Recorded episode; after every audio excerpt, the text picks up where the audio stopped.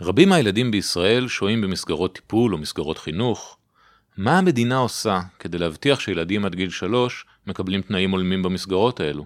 האם כל המסגרות מפוקחות בכלל? מי אחראי על הפיקוח? ואיך כל זה הולך להשתנות? כל זאת ועוד אחרי הפתיח.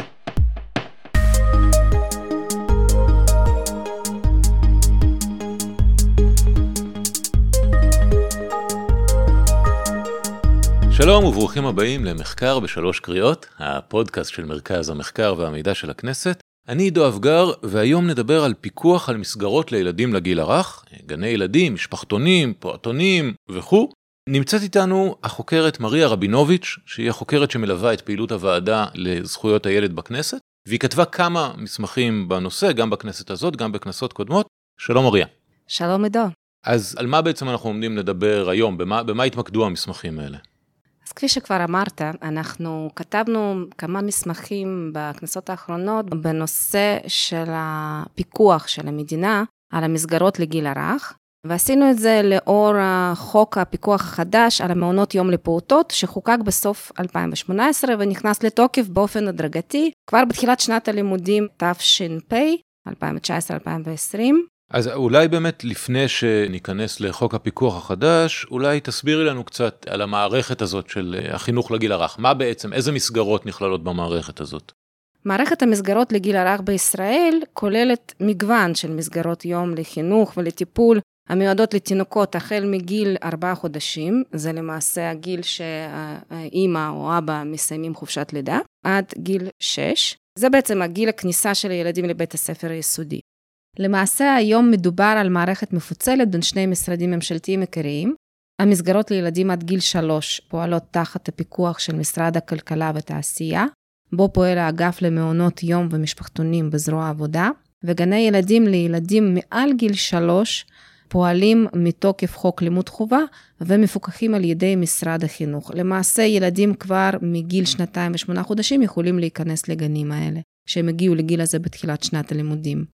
הפיצול הזה הוא הולך להשתנות בקרוב, ואנחנו נדבר על כך בהמשך. נחזור באמת לשינוי בהמשך, אבל קודם אולי תסבירי קצת מה ההבדל בין שתי המערכות, מה ההבדל בין המסגרות שפועלות בכל מערכת.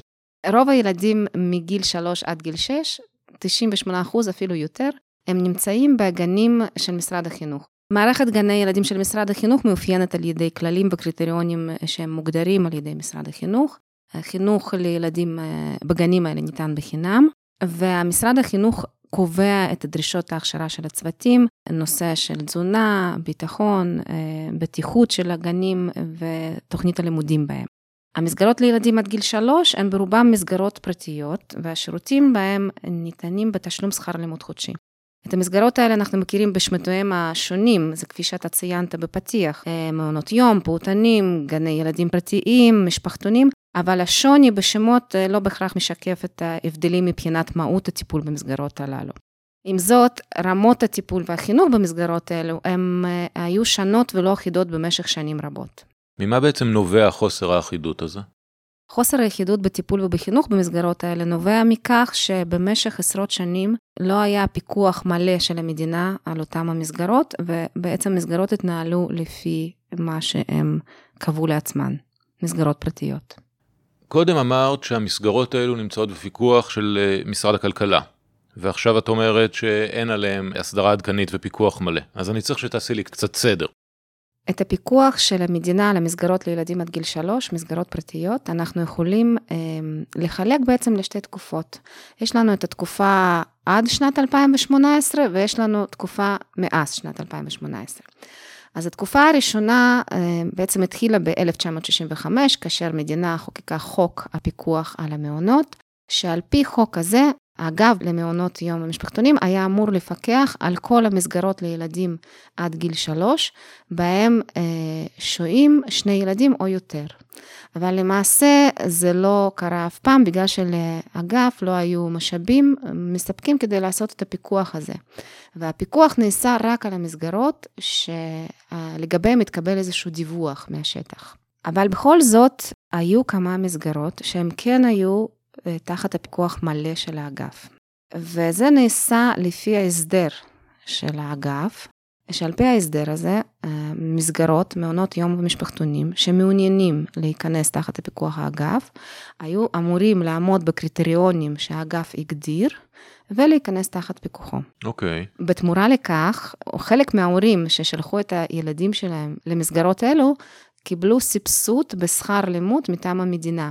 כ-25% מהפעוטות עד גיל 3, הם במשך עשרות שנים ביקרו במסגרות האלה. אנחנו נקרא למסגרות האלה מסגרות מוכרות, כי הם למעשה כשהם נכנסו תחת הפיקוח של האגף, הם קיבלו סמל מעון או משפחתון מוכר. ואז אנחנו מגיעים לשנת 2018, אה, ובשנה הזאת הכנסת חוקקה חוק, חוק הפיקוח על מעונות לפעוטות, עד גיל שלוש. שלמעשה החוק הזה קבע מחדש את כל הקריטריונים והכללים לפיקוח על המסגרות לילדים עד גיל שלוש. ועל פי חוק זה, חוק החדש נקרא לו, בעצם מדינה צריכה לפקח עכשיו על כל המעונות יום לפעוטות שיש בהם שבעה ילדים או יותר. למה בעצם המעונות לילדים בגיל הרך, ה- לילדים עד גיל שלוש, נמצאים בפיקוח של משרד הכלכלה? למה הם לא במשרד החינוך, שאחראי על חינוך של ילדים? כי מדובר בהסדר היסטורי. תחום זה במשך השנים הוטמע במשרדים שהופקדו על התעסוקה, כאשר אחת המטרות המרכזיות של משרדים האלה הייתה עידוד וקידום יצא אנשים לעבודה. ולנוכח ההבנה אה, שמעון יום או משפחתון הוא בעצם אמצעי חשוב לקידום תעסוקה, המשרדים האלה עסקו גם בקידום מסגרות לילדים. הבנתי, אז בעצם לא מדובר בהסדר אה, חינוכי, אלא בהסדר שמאפשר להורים או לאימהות לצאת לעבודה. נכון. אז אני מבין ממה שאת אומרת שלא כל המסגרות הפרטיות מוכרות למשרד הכלכלה. אה, בעצם הם לא חייבים להיכנס למסלול של ההכרה, אפשר, אפשר לפעול גם בלי ההכרה הזאת? נכון. בעצם זה המצב שהיה קיים עד 2018. כמו שאמרתי, היו שתי תקופות. אז בתקופה הראשונה, עד שנת 2018, זה מה שהיה קיים. לא כל המסגרות היו חייבות להיכנס תחת הפיקוח של האגף, והאגף פיקח רק על המסגרות שביקשו את ההכרה של האגף ונכנסו תחת הפיקוח בתנאים מסוימים.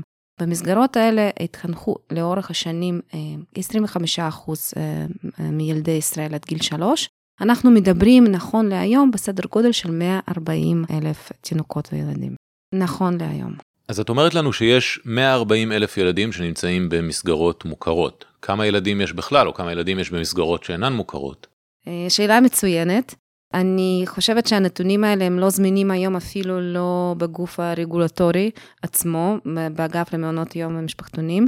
מה שאנחנו יודעים אה, ככה להעריך את המספר ילדים אה, במסגרות האלה מנתונים של הלמ"ס, מנתונים של משרד הכלכלה, תלוי מי, מי בודק ואיך. למשל, משרד הכלכלה, האגף למעונות יום, ב-2017 העריכו כי יש כ-140 אלף אה, תינוקות ופעוטות עד גיל שלוש במעונות אה, פרטיים, והלשכה המרכזית לסטטיסטיקה העריכה בשלוש שנים, מ-2015 עד 2018, שמדי שנה שהו במסגרות פרטיות אה, כ-200 אלף ילדים. אומנם מדובר בסוגים שונים של המסגרות, כי במשרד הרווחה התייחסו למסגרות בהם יש שבעה ילדים או יותר, בלשכה המרכזית לסטטיסטיקה התייחסו למסגרות אה, באופן כללי, אבל עדיין אפשר לראות שיש פערים בנתונים. בעצם את אומרת לנו שב-2018 חוקק חוק חדש שמשנה את התמונה. אז בואי תספרי לנו מה קורה עכשיו. נכון. אז בסוף שנת 2018 נכנס לתוקף חוק חדש, שעל פיו המדינה חייבת לפקח על כל המסגרות בהם שבעה פעוטות ויותר. ובסוף שנת 2020 גם נקבעו התקנות לחוק הזה, שהן קובעות קריטריונים אחידים להפעלת כל מסגרת כזאת. למעשה מדובר פה על חקיקה עדכנית, על רגולציה חדשה, שכוללת סטנדרטים ודרישות להפעלת מעונות לפעוטות עד גיל שלוש, ובהם תקינת כוח אדם, יחס ילד מטפלת, מספר המקסימלי של הילדים בקבוצת מעון, שטח המינימלי לכל פועט, הכשרת צוותים אה, במעונות, דרישות בכל הנוגע למבנים ועוד ועוד ועוד. עם זאת, אני כן צריכה לציין, כי מבדיקה שאנחנו עשינו כאן במרכז המחקר והמידע, במסגרת הדיונים על התקנות, עלה שמדובר עדיין בסטנדרטים נמוכים, גם ביחס לסטנדרטים שעליהם המליצה ועדה מקצועית שפעלה בנושא עוד בשנת 2009. וגם ביחס לסטנדרטים שקיימים היום במדינות מפותחות רבות. את, את יכולה לתת לנו דוגמה ל, ל, לפער בין הסטנדרט ל... למשל, הוועדה החליטה לגבי קבוצות של התינוקות עד גיל 15 חודשים, שהיחס צריך להיות אה, מטפל אחד לשלושה תינוקות, ומה שנקבע בתקנות זה מטפל אחד לשישה תינוקות. זה הבדל משמעותי. בהקשר לדוגמה הזאת, אני כן אה, אוסיף שבדיוני הוועדה לזכויות הילד בכנסת על נוסח התקנות, הועלתה טענה כי נוסף לתקציבים הנדרשים לשיפור היחס אה, המספרי בין ילד למטפל, יש להביא בחשבון גם את המחסור בכוח אדם והקושי בגיוס עובדים בתחום, קושי שנובע מהמעמד ומהשכר הנמוכים, מהיעדר אופק קידום ומתנאי העבודה השוחקים. אוקיי, okay, אז אני מבין שבעצם גם התקנות הנוכחיות והמעודכנות לא נותנות מענה מלא לכל הקשיים שמאפיינים את התחום הזה. אה, נכון, אבל בכל אופן אה, יש עכשיו הסדרה שהיא יחסית עדכנית. אה, בהקשר לזה אני כן יכולה לציין שלצד מגיבים רבים שביקרו את התקנות על ההתפשרות בסטנדרטים וטענו כי הניסוח שלהם מאפשר מגוון הקלות ופריצות של הכללים, מגיבים אחרים ציינו את הקשיים שעשויים להיווצר בשל עודף רגולציה שהתקנות מייצרות. לדעתם, תקינה מחמירה עלולה לגרום ליציאתם מהשוק של מעונות קיימים בכלל, ושל המעונות שנותנים שירות לשכבות החלשות מבחינה סוציו-אקונומית בפרט. אוקיי, okay, אז התקנות מנסות, אה, אה, אם אני מבין אותך, לתת איזשהו אה, מענה לפער בין הסטנדרט האופטימלי לבין מה שהשוק יכול לספק. נכון. מתי בעצם החוק והתקנות נכנסו לתוקף? ממתי זה פועל כך? החוק חוקק ב-2018, כפי שאמרתי, התקנות הותקנו ב-2020. בין לבין נכנס החלק הראשון של החוק לתוקף, שעל פי החלק הזה, כל מפעיל של מעון יום בו יש שבעה ילדים או יותר, היה חייב לקבל אישור ראשוני מטעם האגף. לאחר שבסוף 2020 הותקנו התקנות, נכנס לתוקפו החלק השני של החוק, ועל פי החלק הזה, החל מ-1 בספטמבר 2021, המפעיל נדרש לקבל רישיון הפעלה קבוע. זאת אומרת, כל המעונות צריכים לפעול נכון 1 בספטמבר 2021, לפי רישיון קבוע בתוקף. הללויה. אז, אז בעצם עכשיו אפשר לענות לשאלה כמה מסגרות פרטיות נמצאות כיום תחת הפיקוח של האגף למעונות יום ומשפחתונים, נכון? נכון. הבעיה היא שעדיין המדינה לא עשתה אה, מיפוי של כל המסגרות הפרטיות. ואנחנו למעשה יודעים על המסגרות הפרטיות שנכנסו תחת הפיקוח בהתאם לדיווח של אותה מסגרת. זאת אומרת, החוק מחייב את המסגרת לפנות לאגף למעונות יום, להגיד אני מסגרת, אני קיימת, יש לי שבעה ילדים ויותר, ולקבל רישיון. אז למעשה מה שאנחנו יודעים זה על המסגרות שהם כבר פנו וקיבלו את הרישיון. אנחנו מדברים על סך הכל בערך קצת יותר מ-5,200 מסגרות, שנכון לתחילת שנת הלימודים הנוכחית היו מוכרות על ידי האגף למעונות יום ומשפחתונים, שמתוכם כ-2,200 הם המסגרות המוכרות שהן בעלות סמל מעון מוכר עליהם דיברנו מקודם, מקודם כן, mm-hmm. וכ-3,000 מסגרות פרטיות לא מסובסדות, שהן נכנסו תחת הפיקוח אה, בעצם על פי דרישות החוק. אבל, אבל את אומרת שעוד לא נעשה מיפוי, אז אנחנו לא יודעים כמה מסגרות עוד לא פנו למשרד אה, לבקש. נכון, ולמעשה אנחנו לא יודעים באמת, בגלל שאנחנו לא יודעים את הנתון הכללי של המסגרות הפרטיות בארץ, אז אנחנו לא יכולים להגיד מה השיעור שלהם, של, של אותם המסגרות שפועלות אה, לא לפי החוק. בספטמבר 2020 יצא האגף למבצע פיקוח, ובמסגרת מבצע הזה נבדקו כ-3,000 מעונות יום פרטיים בשטח. זה היה מבצע כזה בהפתעה, שמאתרים מסגרת ומגיעים המפקחים של משרד הכלכלה. ובמסגרת המבצע נמצאו כ-10%, כ-330 מסגרות שבכלל לא פנו לקבל אישור הפעלה ראשוני. הבנתי, וזה היה המצב כבר בספטמבר 2020, אה, 10% לא פנו לקבל אה, אה, אישור. יש לקוות שאולי בספטמבר 2021 המצב היה מעט יותר טוב, אבל את אומרת שאין לנו נתונים מדויקים. כרגע לא. אוקיי, okay, אז בעצם אותם 5,000 פלוס מסגרות שנמצאות בפיקוח תחת החוק החדש, מה בעצם הפיקוח הזה כולל? מה, מה המשרד עושה? בעצם האגף למעונות יום הוא חייב לתת מערך פיקוח. שיכלול מפקחים שיפקחו על המסגרות לפעוטות עד גיל שלוש על פי דרישות החוק, ונכון לסוף שנת הלימודים הקודמת, פעלו במסגרת האגף 23 תקנים של הפיקוח. מפקחים אלה האחראים על הפיקוח על התוכניות חינוכיות טיפוליות בכ-5,200 מעונות יום בעלי סמל מעון מוכר ומעונות הפרטיים. 23 מפקחים שמפקחים על מעל ל-5,000 מסגרות. יש תוכניות להרחיב את היצע המפקחים? כן, לאורך השנים, מאז שחוקק החוק, היו תוכניות להרחיב את מערך הפיקוח, שיהיו יותר מפקחים. אני לא יודעת כמה נכון לדבר על זה עכשיו, כי למעשה אנחנו רגל אחת לפני מעבר של כל התחום הזה לפיקוח של משרד החינוך. וזה מחזיר אותי לנקודה שהעלינו בתחילת הדברים, והיא בכלל הפיצול הזה בין מסגרות שמפוקחות על ידי משרד החינוך ומסגרות שמפוקחות על ידי משרד הכלכלה. אה, את יכולה אולי להתייחס לעניין הזה? אני יודע שכבר הרבה שנים יש אה, אה, דיונים בשאלה האם לא נכון להעביר את המסגרות האלה לפיקוח של משרד החינוך. המעבר של הפיקוח על המעונות יום לילדים עד גיל שלוש למשרד החינוך הוא נעשה למעשה בימים האלה ממש. הדיונים באמת על המעבר הזה נערכו מאז שנות ה-70 ודנו והמליצו עליהם ועדות וגורמים מקצועיים רבים, אבל הוא לא קודם עד היום.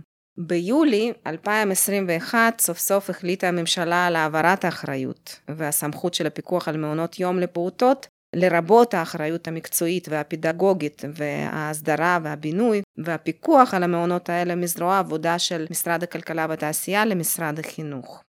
גם בתקציב של משרד החינוך נקבעה תוספת של 200 מיליון שקל למנגנון פיקוח ובקרה על המסגרות לגיל הרך עד גיל שלוש, שבעצם עוברים תחת הפיקוח של משרד החינוך, בנוסף לכך, הממשלה כשהיא החליטה על המעבר הזה, היא בעצם חייבה את משרד החינוך להקים ועדה בין-משרדית, שהיא תבנה את המעבר עצמו, שהיא תקבע מה היו הכללים של המעבר אה, לטווח ארוך, לטווח קצר, והממשלה הייתה צריכה לאשר גם את התוכנית הזאת. הממשלה גם קבעה שהמעבר יתבצע עד 1 בינואר 2022. עד היום הממשלה לא אישרה את התוכנית, כי היא פשוט עדיין לא קיבלה אותה. אז לא ברור עדיין האם המעבר אכן יתבצע בלוח הזמנים שנקבע.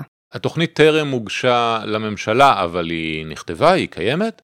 מה שנאמר בדיונים בכנסת, שהתוכנית כן קיימת. הייתה על כך גם ביקורת של הארגונים שמפעילים את המעונות היום, והם בעצם טענו שהם אינם מספיק מעורבים ומעודכנים בגיבוש התוכנית. הוועדות, ועדת החינוך וועדת לזכויות הילד, כן ביקשו ממשרד החינוך להביא את התוכנית אה, המעבר לדיון ציבורי בוועדה, טרם אישורה בממשלה, ולכלול בבנייתה גם את בעלי העניין מהשטח, כולל מפעילים של הגנים ושל הפעוטונים. וכל זאת עוד לא קרה, אני מבין. נכון. אוקיי, אז, אז בעצם לי כשכל המהלך הזה אה, התרחש, האחריות על המסגרות לילדים עד גיל שלוש תעבור כולה למשרד החינוך, משרד החינוך יהיה אחראי על ילדים בכל גיל? אה, זה לא ממש נכון. האחריות על תוכן הפדגוגי, כפי שאמרתי, כן עוברת למשרד החינוך. אבל יש תחומים נוספים, כמו למשל תחום סבסוד של השכר לימוד של הילדים במעונות, אה, נשאר עדיין באחריות של משרד הכלכלה והתעשייה. כי פה, פה אנחנו חוזרים לעניין של עידוד נשים לצאת לתעסוקה בעצם. נכון. אוקיי. ובעצם הסבסוד של שכר לימוד נשאר בידי האגף למעונות יום ומשפחתונים. בנוסף לכך, חלק מהילדים במעונות יום מוכרים היום, שהם בעלי סמל מעון יום מוכר, הם אה, ילדים שנכנסו לשם תחת החוק פעוטות בסיכון, שהם ילדים בסיכון, וזה כ-20 אלף ילדים. הם נשארים תחת האחריות של משרד הרווחה. המשרד הוא זה שאחראי על הילדים האלה. בנוסף לכך, ילדים עם מוגבלות, שנמצאים היום במעונות יום שיקומיים, הם גם כן תחת אחריות של משרד הרווחה בשיתוף עם משרד הבריאות. והם גם כן נמצאים עדיין תחת אותם המשרדים. זאת אומרת, יש פה עוד פיצול נוסף. ברגע שמשרד החינוך נכנס לתמונה, אז יש פה עוד משרד שנכנס למערכת המפוצלת הזאת גם ככה, ולכן נשאלת השאלה כיצד ישפיעו כל הפיצולים האלה על המאמצים של המדינה לקידום תחום אה, ושיפור האיכות במסגרות לילדים עד גיל שלוש. טוב, זאת שאלה שנצטרך אה, להשאיר פתוחה בשלב הזה. אנחנו נחזור לבקר אותה בהמשך, אני בטוח. תודה רבה, משה. תודה רבה, עדו. תודה רבה לכם המאזינים. כמובן שאת המסמכים הרלוונטיים אפשר למצוא באתר מרכז המחקר והמידע של הכנסת. נתראה בפעם הבאה.